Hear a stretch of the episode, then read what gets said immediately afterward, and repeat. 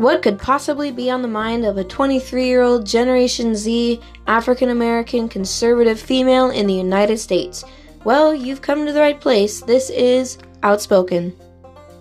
In this podcast, we will deal with modern day issues, and I will be bringing you information on the current events of the day as well as rendering my own opinion on said events. How do we move forward and create a country where we can all work together for the betterment of society and become contributing members of society again.